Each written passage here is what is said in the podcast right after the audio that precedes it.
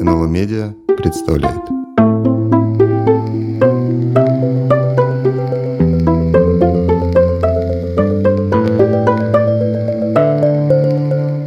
За фасадом советского гламура. Добрый день. Это подкаст «За фасадом советского гламура» и я, Ирина Прохорова, главный редактор издательства «Новое литературное обозрение» и его ведущая. Вместе с нашими гостями мы поговорим о том, как была устроена повседневная жизнь Советского Союза, которая сейчас скрыта от наблюдателя во многом из-за идеализации советского прошлого и которая зачастую оказывается сильнее нашей личной памяти. В подкасте мы поговорим о том, как складывались практики жизни в СССР, как они трансформировались в постсоветскую эпоху и как они влияют на организацию повседневности даже сейчас. А сегодня мы поговорим вот уж точно о повседневности и быте, причем в его таком, я бы сказала, концентрированном виде, мы поговорим о повседневности в коммуналках. А, слово, э, которое известно всем, э, ну и старшему поколению очень хороший известен опыт. Но э, сегодня мы будем как обычно, обсуждать тему коммуналок, специфического быта, состояние сознания и насколько это проявляет а, ну, я некоторые, да, какие-то очень важные социальные процессы. Мы сегодня поговорим с двумя нашими гостями. Я хочу их представить. Это Анастасия Вепрева, художница, режиссер, редактор портала «Крапива». Здравствуйте, Настя. Здравствуйте. И второй наш гость Роман Осминкин, поэт, теоретик современного искусства и литературы, драматург, перформер. Здравствуйте, Роман. Добрый вечер. А, и я Ирина Прохорова, главный редактор издательства «Новое литературное обозрение», ведущая программы. Ну, уже у нас такая добрая традиция, что мы наш разговор обычно начинаем отталкиваясь от какой-то важной для нас книги, которая недавно вышла. Так вот, собственно говоря, Роман Анастасия является автором книги, которая называется «Коммуналка на Петроградке». А, и вот что, а, что это за опыт, который пережили оба автора, а, я думаю, что мы и вот сегодня будем обсуждать. Ну, вообще, да, что касается коммунальных квартир, это огромная тема, а, которая затронула собой и литературу, и искусство, особенно советского периода. И мы еще, может быть, об этом поговорим. А, но есть ощущение, что в наше время ну, коммуналки стали некоторым образом почти мифологией, но в реальности вот выясняется, что в Москве, которая как бы градостроительная политика всегда была а, впереди планеты всей, э, до сих пор существует 70 тысяч коммуналок в которых проживает 180 тысяч э, семей. А Петербург, который, в общем, считался городом коммуналок, я думаю, что там цифры значительно больше. Так вот, интересно, что Анастасия Роман прожили да, достаточное количество времени в коммуналке, и, собственно, книга так или иначе описывает этот опыт. И знаете, я хотела для того, чтобы мы начнем как бы потом говорить о высоком, а об этом очень специфическом опыте и антропологических ваших исследованиях фактически в художественной форме, все-таки я хотела немножко спросить, а как вы очутились в коммуналке? Собственно, вы снимали комнату, или это была же личная комната. Вот некоторую такую, да, вот предысторию вашего опыта коммунальной жизни. Кто бы хотел начать? Анастасия, а... давайте с вас начнем. А, получилось так, что мы не специально искали коммуналку, просто мы искали жилье. А, и коммуналка стала единственным доступным для нас жильем, в которое мы смогли приобрести и въехать туда. А, и, Приобрести, вы в смысле купили, да, комнату в коммуналке? Угу. Да, и выбор был либо жить где-то на окраине города, в этих новых человейниках, а, либо вот оказаться в центре, но жить в комнате в коммунальной квартире. И так мы, собственно, оказались в коммуналке как недобитая творческая богема, да, мы сделали выбор между студией где-нибудь за кадом и коммунальной комнатой в центре Петербурга, овеянной вот этими мифами, да, петербургскими. Все наши связи, постоянные, повседневные, связаны с городом, да, с историческим ядром, и мы купили коммунальную комнату. Мы не знали, во что мы вписываемся, что называется. Ну, я бы сказала так, даже э, из книги очевидно, что э, авторы интеллектуалы и явно начитанные. Ну, в общем, я же недаром говорила, что вообще существует огромная литература, посвященная коммунальному быту, взаимоотношениям очень драматическим. Когда вы туда въезжали, вот этот литературный опыт, он как-то вами не учитывался? Да. Ну, роман, да. А, я сразу, сразу могу ответить э, за себя, что любые литературные навыки и начитанность, они деквалифицируются при въезде в коммунальную квартиру, потому что она сразу ломает э, ваш все предыдущие представления о ней и литературные в том числе, даже если они напитаны какими-то да, э, мифами и предыдущих поколений, там и советских, я тоже этим был как бы очень напитан, как поэт такой последний э, ленинградский, да, э, левый. Вот, поэтому э, начитанность в повседневном быту коммунальном совсем э, не нужна. Но она вот э, помогла, э, если переходить сразу, как-то выжить в плане преображения этой повседневности, да, этого быта э, засасывающего. Вот, ну и, собственно, откуда и появилась э, сначала блок, а потом книжка, да. Знаете, но э, вот это очень интересно, да, потому что как бы вы начали писать блог, делясь своими впечатлениями от этого уникального опыта современного человека, да, и получилась, мне кажется, очень интересная книга и какой-то новый взгляд э, на вот это коммунальное проживание. Но я хотела бы наш разговор предварить, может быть, цитаты из прекрасной книги Светланы Боем, которая называется «Общие места. Мифология повседневной жизни», где она, в общем, там целая глава посвящена э, коммуналкам. Но коммуналкам советского периода, разумеется, потому что книжка была написана в начале 90-х. И а, вот о чем пишет. Да? Если существовало такое понятие, как советское коллективное бессознательное, то оно по структуре напоминало коммунальную квартиру с хлипкими перегородками между общественным и личным пространством, между дисциплиной и пьянством. Коммуналка – это микрокосм советской цивилизации.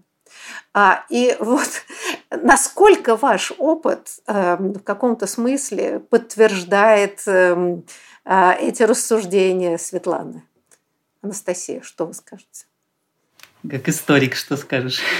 Вот, грубо говоря, э, микрокосм советской цивилизации. Насколько вы увидели этот микрокосм, э, микрокосмос, вот, значит, а, и насколько это точное определение?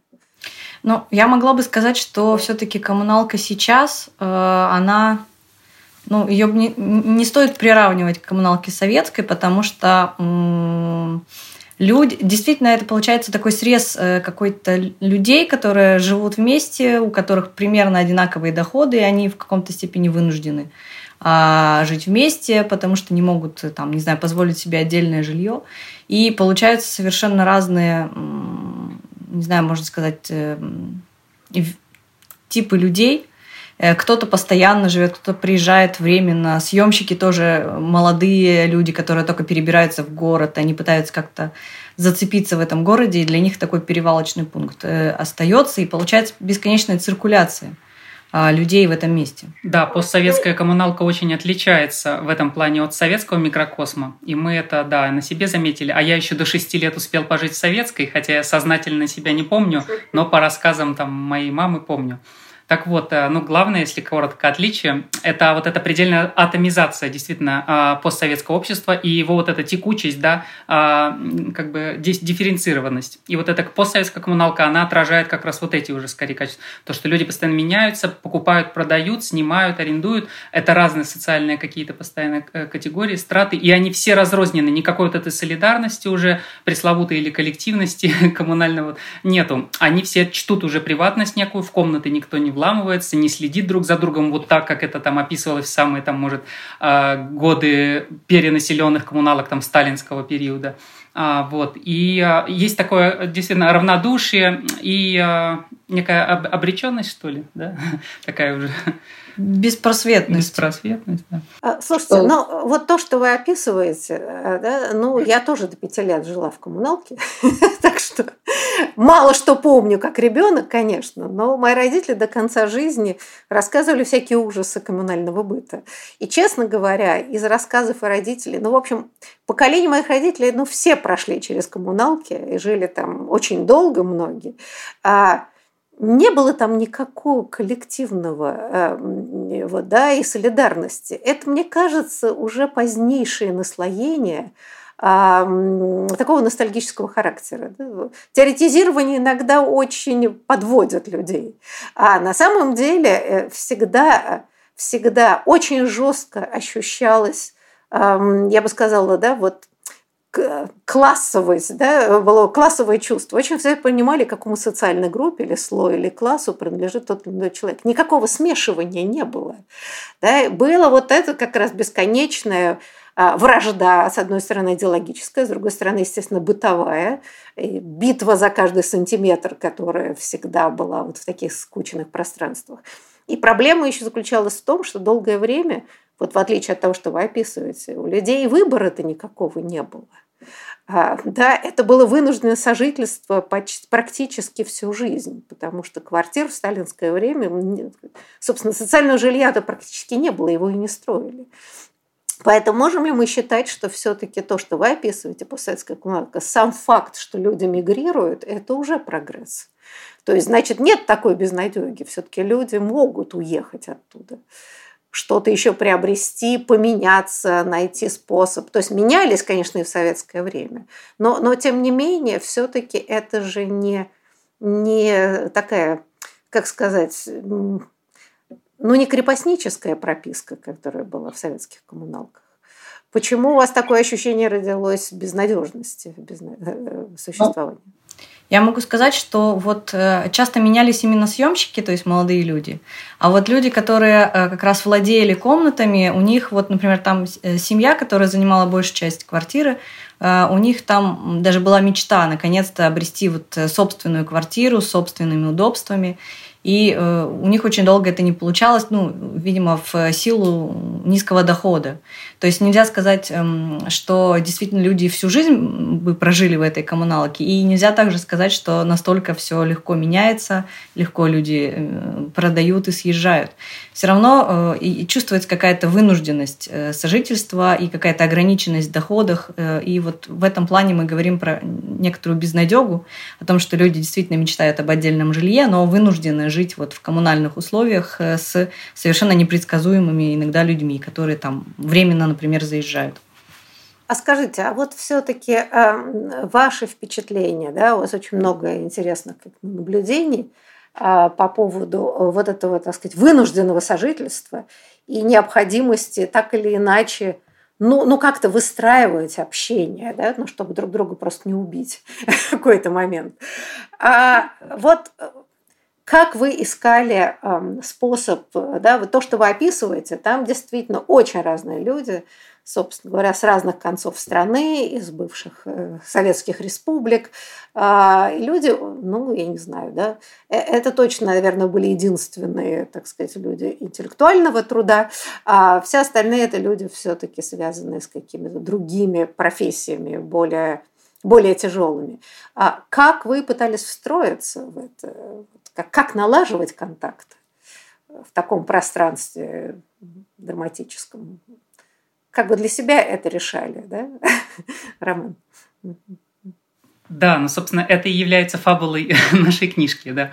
А как, как, как решать это? Это действительно решалось а, каждый день а, заново, вот в этих что называется, символических интеракциях. То есть э, каждый день ты выходил в общественное пространство и какой-то разрешал или бытовой конфликт, или мелкую неурядицу, или сбой э, в ритме дежурства, или э, какие-то просто поломки, там протечки, поломки газовой горелки, я не знаю, общий сбор средств на обваливающуюся штукатурку. В общем, все это и сподвигло, собственно, нас к письму, потому что что называется, э, драматургия здесь еще даже не надо к Бахтину ходить, она, она буквально свалилась на нас. То есть наш быт сместился повседневный при переезде. И как бы вот спра- пытаясь справиться вот с этим остраненным жизнью именно бытом, э, ты начинаешь писать, да, там, а, ну, я, я так это для себя тогда определил. Ну, Анастасия тоже, собственно, начала вести блог со мной по этому же поводу, чтобы справляться с этой повседневностью.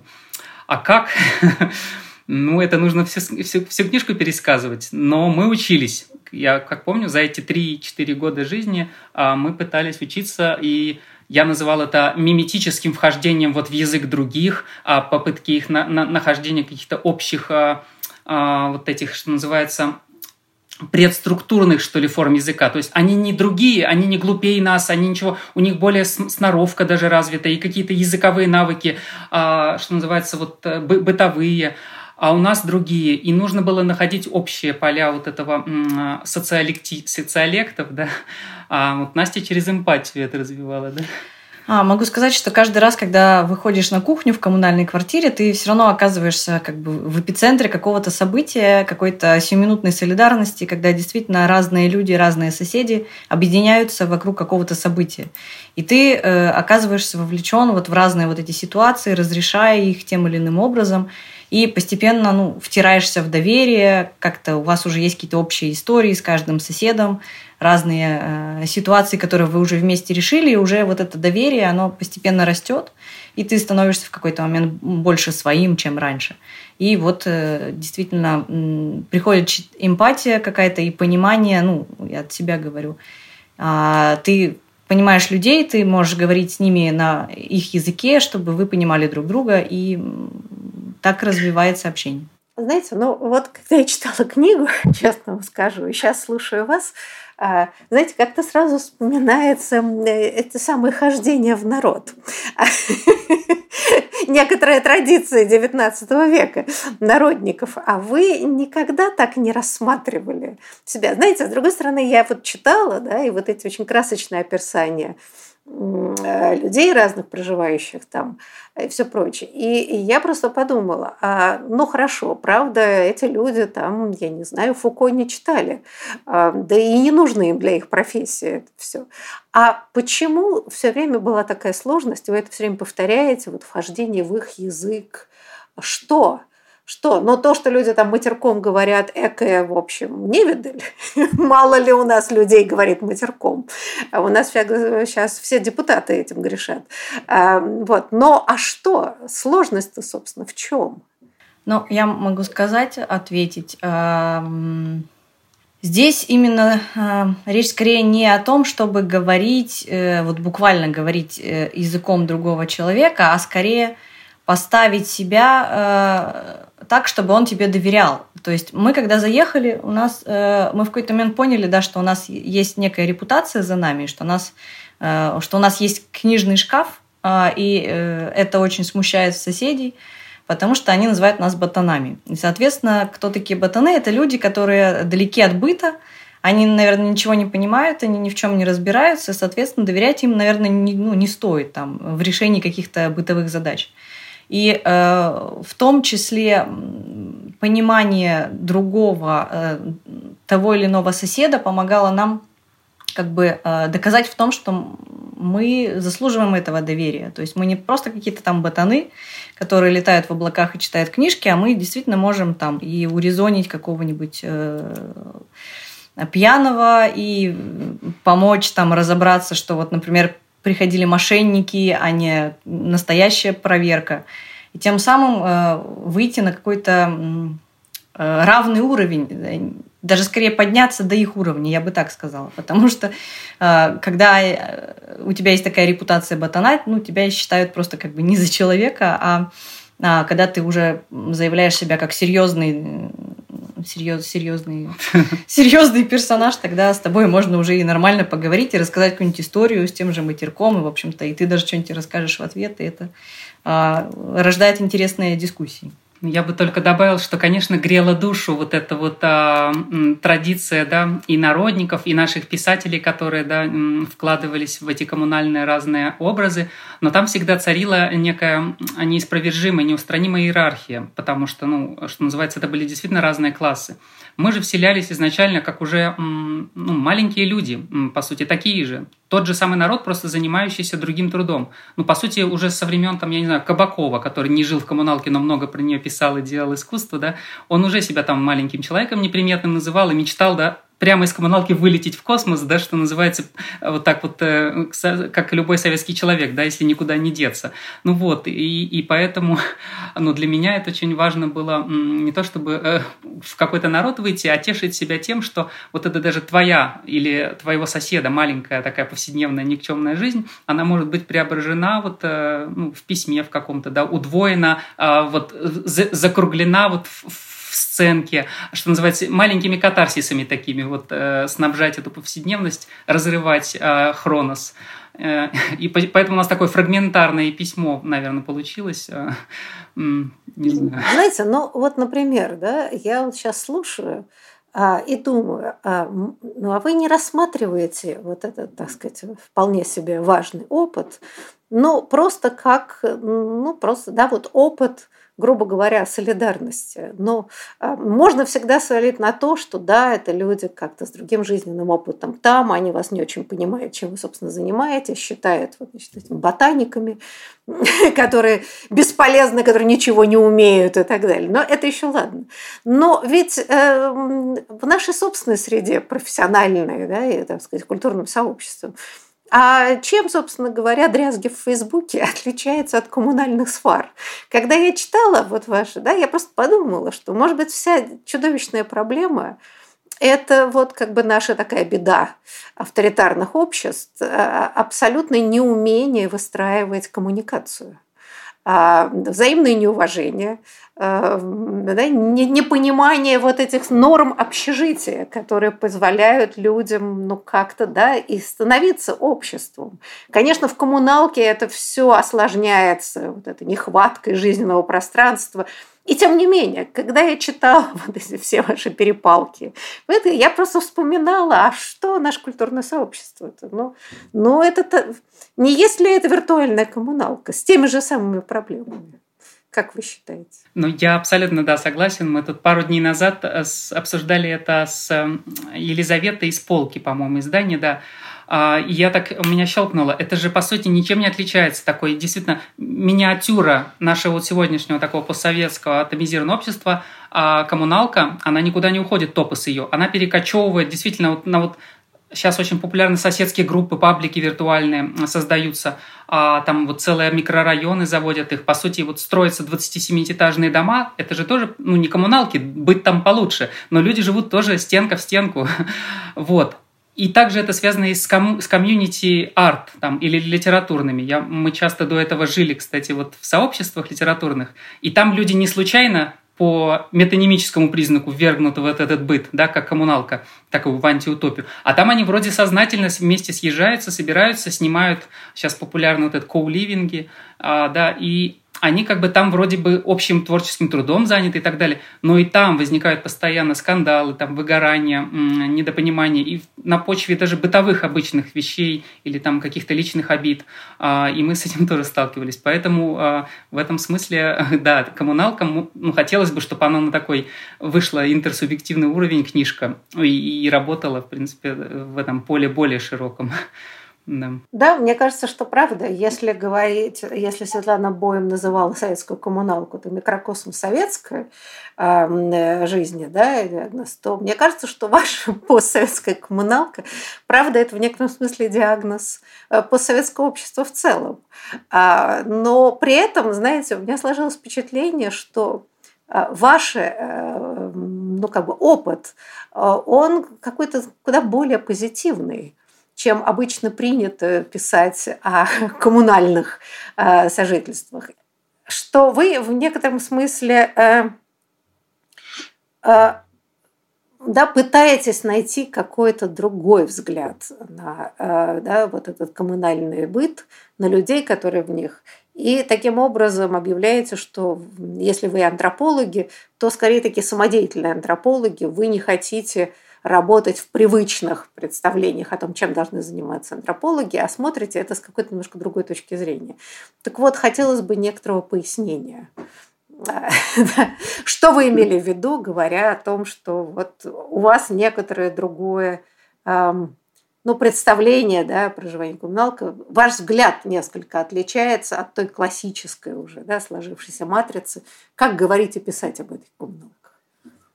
Да, давайте вот, начнем сказ об этом. Да, Роман, ну, ну давайте. Это, сам, это самое проблемное. А мы переходим к самому проблемному месту, да. Потому что когда мы э, вылезаем, что называется, за поле уже а, каких-то определенных а, родов искусства или жанров, сразу, что называется, нас могут э, поймать где-то. Вот как Алексей Юрчак поставил главную проблему, о которой мы, конечно же, задумывались, об этике письма, да, и его предисловие посвящено большей части этому. И это очень хорошо, потому что он со стороны антропологии как раз смотрит, причем такой антропологии постгуманистической, уже э, деколониальной, которая восприняла вот языки коренных народов, да, и а, здесь очень важно, конечно же, то, что и Марк Липовецкий заметил, что мы DIY, да, вот эти антропологи, или мы назвали это автоэтнографией, то, что сейчас развивается в России не так хорошо, но вот в Европе тоже очень активно. Автоэтнография позволила людям на, э, начать самоописывать себя и свои сообщества, в которых они были, либо какие-то небольшие группы, да. Э, и там все-таки вот эти протоколы этические, они уже выработаны более-менее, ну, постепенно вырабатывались долго в, э, антропологии, в этнографии, а вот в художественной словесности, в письме, вот эта этика, она а, всегда является таким полем проблемным. Раньше можно было голоса других как ресурс использовать, ну вот просто брать, да, и их а, и вставлять в свои там художественные произведения. Сейчас так уже тоже а, порицается и во многом ну, справедливо, благодаря как раз активизму и, может быть, там феминистским вот этим теориям и практикам. Мы не можем уже вот так вот просто, да, неэтично представлять других, что называется, художеством.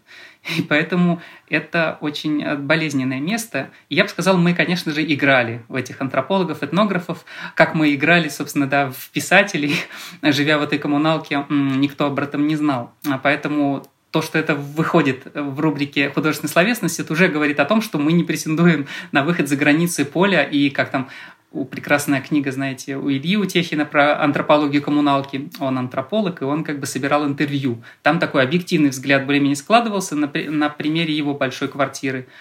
Тоже, кстати, с петроградской стороны. Вот такое продолжение традиции.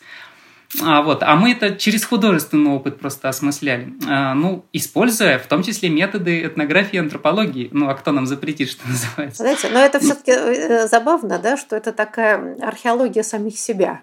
А, то есть, если антропологи классические изучали какие-то местные народы, а, как они называли примитивно, описывая их, и, собственно, это считалось экзотикой, то а, вот это вот действительно этический момент, как мы описываем собственный опыт э, нас самих, а, ну вот, да, вы попали в такую разношерстную компанию да, разных людей, эм, у которых действительно свои какие-то жизненные приоритеты и опыты. И здесь вопрос, а, описывать это с точки зрения вот человека, который подсознательно как бы считает, что у него есть преимущество образования там, да, или знания, или описывать это как, ну вот, да, не знаю, равные, вот мы все живем здесь вместе, и мы обмениваемся этим опытом, и каждый опыт уникальный. Так вот, вы выбрали что? Вот мне показалось, что вторую часть что, что больше вас всего поразило, и как бы, да, вы пишете о том, что подслушали, будучи ванной, что вот вас, значит, ботаниками обзывают. А вы-то полагали поначалу, что только вы раздаете определение.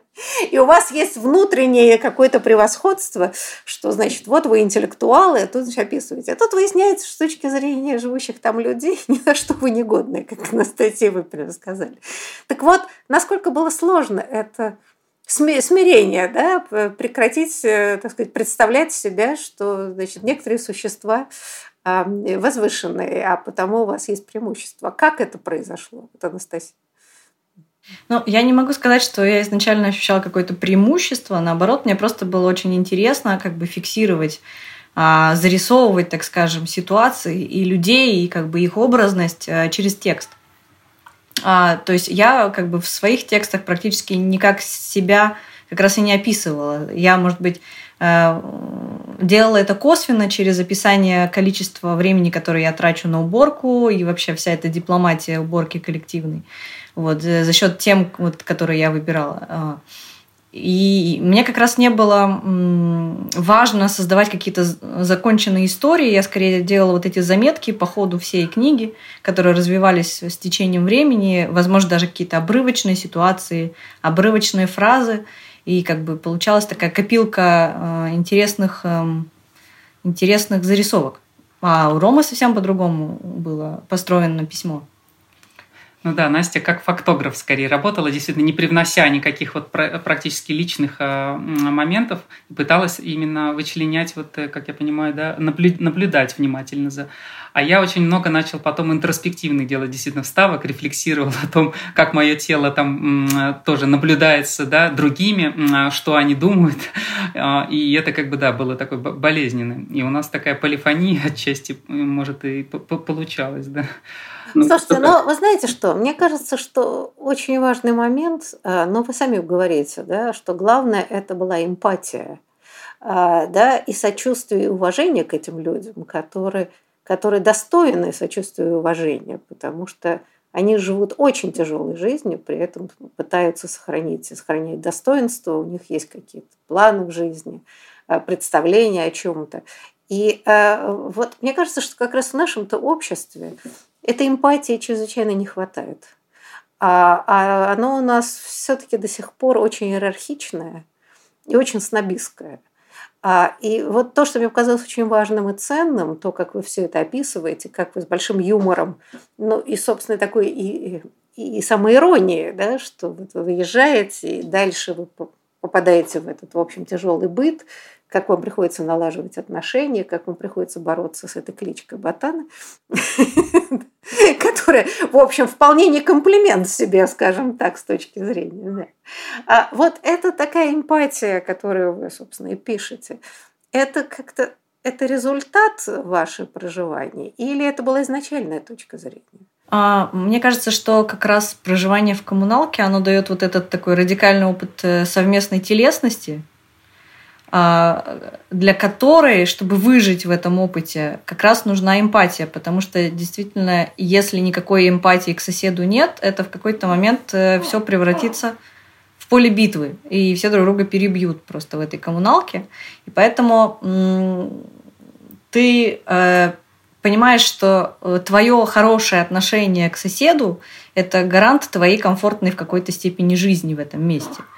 А, и поэтому мы постепенно к этому шли, потому что вначале, конечно, все казалось очень странным. Не просто каким-то неприятным, просто странным. И к этому нужно было как-то привыкнуть, обтесаться, прижиться. А, и когда ты уже э, привык, ты уже начинаешь различать какие-то оттенки и как-то больше понимать ситуацию и людей э, в этой ситуации. Да, я согласен. Ну, я просто не назвал бы этот а, быт очень тяжелым или каким-то а, таким вот обременительным э, в том плане, что ну, это просто другой, действительно, а, разный быт и разная повседневность. И вот а, я бы не сказал, что эти люди там, эти, да, в каком-то третьем лице, они страдают, а, а нет, они вполне себе счастливо живут на самом деле, а, занимаются там тоже, организуют праздники, жарят шашлыки на кухне, а, там, я не знаю, играют в игры с, со смартфонами, а как раз страдать за них э, должны вот типа левоинтеллектуалы, да, как она говорит, там рабочие получают зарплату даже больше сегодня, чем там э, мы, э, работая там, да, за компьютерами 24 на 7. И они, при, они, и они при этом не, стра, не страдают. они не знают, что так, они не переживают, что вот я рабочий, у меня тяжелый быт, да, как, как это бывает. А вот, а я потом пошел в комнату и излил эти страдания за них, как бы во многом домыслив. И это такое качество не очень хорошее, но э, куда я денусь? Вот разыгрывая этот образ пролетарского писателя, как Зощенко писал, да, э, он был попутчиком и воплощал образ писателя, который еще не пришел, но вот придет пролетарский. Но тогда он как бы должен был прийти, а сейчас-то уже никто не придет, и мы такие прикарные, мягко еще прикарные живем. Ну да. Ну, знаете что, ну, Зощенко, конечно, великий писатель и запечатлел этот коммунальный быт, но да, есть же, собственно, такой исторический анекдот в том, что переводчики эм, Зощенко полагали, что то, что он описывает, коммуналки, это такая дистопия, да, и, значит, что это такой блистательный вымысел. И потому что, потому что поверить, что это бытописательство, было довольно сложно для людей, у которых не было опыта проживания в коммуналках, вот эти, значит, нравы, которые существовали. Но, э, э, тем не менее, знаете, мне показалось, ну, а вот э, так сказать, перевоспитание ботаников, а, оно состоялось. вот некоторая ценность этого опыта и навыков а, какова? Вот вы прожили несколько лет в коммуналке. А чему вы там научились? Кроме как ладить с соседями, что на самом деле самый, мне кажется, потрясающий опыт, да, научиться с людьми, уметь с ними разговаривать а, и как-то совместно что-то делать. А есть ли еще какой-то важный опыт для вас, который вы пересмотрели какие-то, возможно, а, я не знаю, да, стереотипы, какие-то новые навыки вообще жизни? Это такая реклама должна быть, да? Эм, это, покупайте комнаты в коммунальных квартирах, и ну, да, вас, вас, вас нау, нау, научат быть настоящими хозяйками, да, или кем там. Ну, ну, вообще, если честно, такой цели даже не стояло. Ну, такой бинарной оппозиции, что вот мы, э, некие, да, работники там интеллектуального труда, въехали в коммуналку. Мы, так же, как и многие другие, там, э, так, кто нам продала э, комнату женщина, она просто взяла в ипотеку студию и уехала. Вот мы в ней пожили э, почти 4 года, также продали ее, причем тем же соседям, с кем мы жили. А, вот им уступили, чтобы они купили, а, и для детей своих там растущих им была комната. И там переехали, там нам помогли, да а кто-то также. Ну, то есть, а, я бы не назвал это там серьезным, полезным опытом, который вот меня сделал более взрослым или что-то мне там... Ну как, Анастасия же сказала, что научилась, так сказать, да, приводить в чувство хулиганов.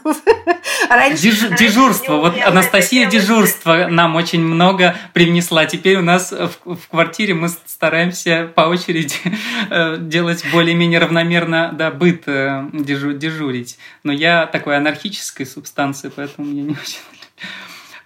Нет, ну очень сложно сказать сразу вот так глобально, что изменило очень многое, но как бы это все вот на таких а, а, микроповседневных уровнях и внутри бессознательных, вот, что вот э, действительно может быть это еще предстоит все осмыслять. Но специально я никому, конечно же, не советую такие опыты проделывать, если вы там не социолог какой-то, который едет э, что-то там. Слушайте, ну вот как раз очень забавно, да, люди, которые с вами там жили, э, и вы их описываете очень красочно, ну вот они точно не социологи. Они, для них это данность жизни, как вы говорите. И более того, а насколько вы считаете, что они воспринимали это как а, норма? Вот читая э, вот ваши, так сказать, эти записи, да, которые стали в общем, таким ядром эм, э, вашей книги. А, но у меня сложилось впечатление, что они хорошо понимали, что это вынужденная ситуация, и тоже мечтают о какой-то, да, естественно, более благополучной жизни, об отдельной квартире. А нельзя сказать, что они так вот радостно воспринимают то, как они существуют. Как раз мне это показалось. Может быть, я читала это, да, ну, когда человек свежим глазом это читает, он воспринимает по-другому что как раз э, в их понимании какие-то основы, серьезные понимания, что такое достойная жизнь, вполне себе высказывалось. Э, как-то не то, чтобы они считали, что ну вот прекрасно, вот комната есть, вот прекрасно мы живем. А, но мне казалось, что это скорее такое мужество людей, которые привыкли преодолевать трудности – и им помочь некому, они бьются сами, но при этом не то, чтобы они очень сильно довольны тем состоянием, в котором они пребывают. В общем, э, только одна, наверное, жительница коммуналки, которая всю свою сознательную жизнь прожила в ней, она меч... ну, не хотела с нее никуда уезжать, потому что она как бы стала душой коммуналки. Ну, просто да, те, кто давно живут, сторожилки вот такие, они э, действительно боятся одиночества и, в принципе, другой не знают в сознательном возрасте своей жизни. Она с, после, с послевоенного Ленинграда жила в коммунальной квартире, и ей, наоборот, вот это общение, это ее такой, что называется, да, диспозитив, э, бытие выставленности, ей, ей, наоборот, нравится. Она вы, выходит, как фланирует, да, меняя костюмы, выходя в кухню, в коридор, там, наряжаясь даже. Ну, то есть э, для нее это повседневно естественная практически среда такая впитанная.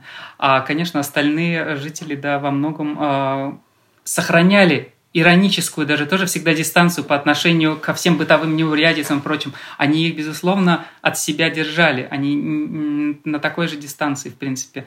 Иначе, если с этим всем совпасть, то можно действительно утратить и человечность последнюю. А, вы знаете, но вот мне как раз, э, мы как постоянно возвращаемся вот к началу нашей программы, о том, что, конечно, постсоветская коммуналка – это совсем другая. Да? То есть бытовые проблемы не остаются, и здесь можно действительно иронизировать э, там, столкновениями на кухне. Это всегда понятно. Да? Все мы так или иначе проходим тот или иной опыт, вот как соседствовать вынужденно с какими-то людьми, с которыми мы не собирались вместе жить. Но, тем не менее, да, вот сам факт, что э, мобильность существует, э, да, что люди все равно мобильны. Вот то, что вы описываете, они же приезжают. Кто-то там из Дальнего Востока, да, кто-то с Украины, кто-то еще откуда-то. А э, что все-таки разительный контраст по сравнению, в общем, с такой довольно сильно оседлой жизнью советского периода привязанной к пропискам обязательным, да, работе и все прочее. А вот с этой точки зрения можем сказать, что все-таки понятно, это долго э, сравнивать можно и так далее, что все-таки это совсем другое общество а, в каком-то смысле, что оно совсем не советское, хотя оно вынуждено жить в таких условиях, приближенных к советской ситуации коммунальной жизни. Я могу сказать, что это мобильность, но это мобильность э, центрообразующая. То есть это все люди, которые приезжают либо в одну столицу, либо в другую столицу. И, и вынуждены жить как раз вот в коммунальной э, комнате маленькой. А, и у них как бы нет другого выбора, потому что в их регионе там еще более маленькая зарплата, и это единственный способ как-то улучшить свою жизнь Э, ухудшив ее в бытовом плане. Э, ну, в смысле, ты переезжаешь как бы в столицу, ты получаешь больше денег, но ты живешь в бытовом плане гораздо хуже, чем ты жил там э, в своем городе. И это тоже один из диагнозов, наверное, нашего общества, когда все, все центры высасывает всех людей из периферии, и, в общем-то, конца этому нету. Да, конечно, с одной стороны вот отличается то, что я говорил постсоветское, но с другой стороны именно как топос, она же была вот этим э, законом об уплотнении создана, и как э, э ну, Ленинским и Луначарский про это да, кино еще снимал сразу же в 18 году, как рекламу коммуналок, да. И, собственно говоря, никуда от этого не денешься, пока вот э, э, этот узел не разрублен именно в плане вот именно коммуналки как такой действительно дистопического пространства, где совершенно разные чуждые друг другу тела случайно соединены. Да, для книжки это дало какую-то драматургическую интересную ипостась, то, что люди меняются и появляются и исчезают персонажи, когда они встали персонажами, да, а не только реальными да, людьми. Но для жизни это, конечно же, всегда хочется жить с тем, с кем ты, э, что называется, по, э, по этим, по обоюдному согласию, да, а не то, что вот завтра тебе купят э, комнату рядом и вселится неизвестно кто, да, и тебе с ним заново нужно уживаться. Это довольно-таки травматичный повседневный опыт ну, для любого человека.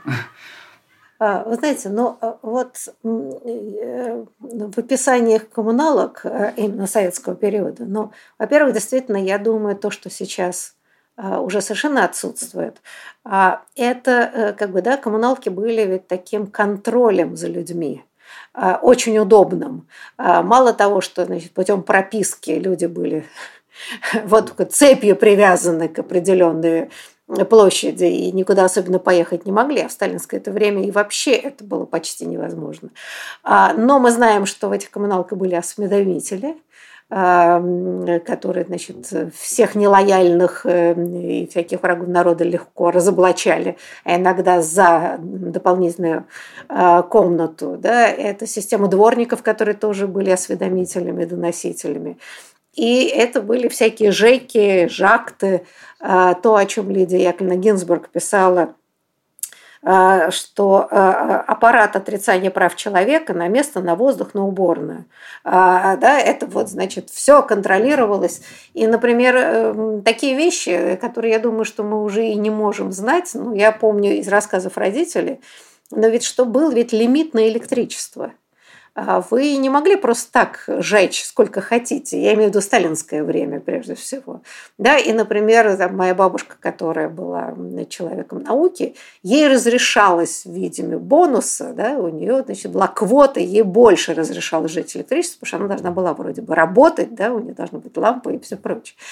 И э, вот это себя представив, да, что помимо скученности, это еще вы лимитированы во всем, а, и вы все время находитесь под взглядом людей вам чуждых, которые опасны, я думаю, что вот это, наверное, ведь совершенно уже не присутствует в современных коммуналках. Ну да, но коммуналки бывают разные. Сейчас есть э, довольно-таки удобные трех-четырехкомнатные там коммуналки в центре города уже с удобствами, когда люди организуются, себе делают ремонты общие и, в принципе, дружно живут. Такие альтернативы нуклеарным семьям, да.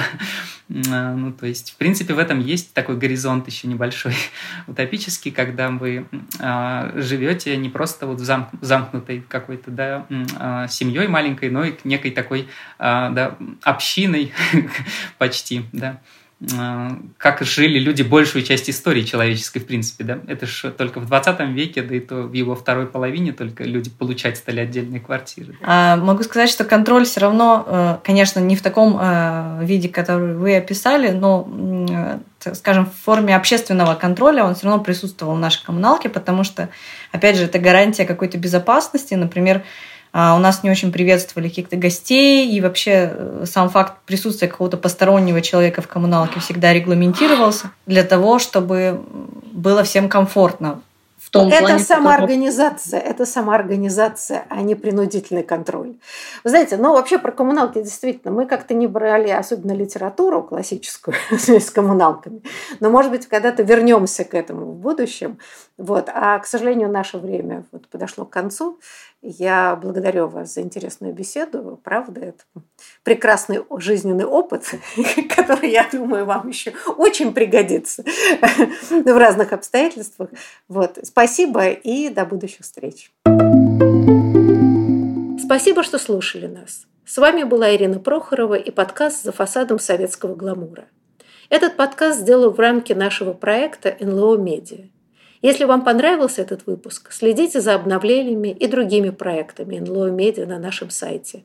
Все ссылки в описании. До новых встреч!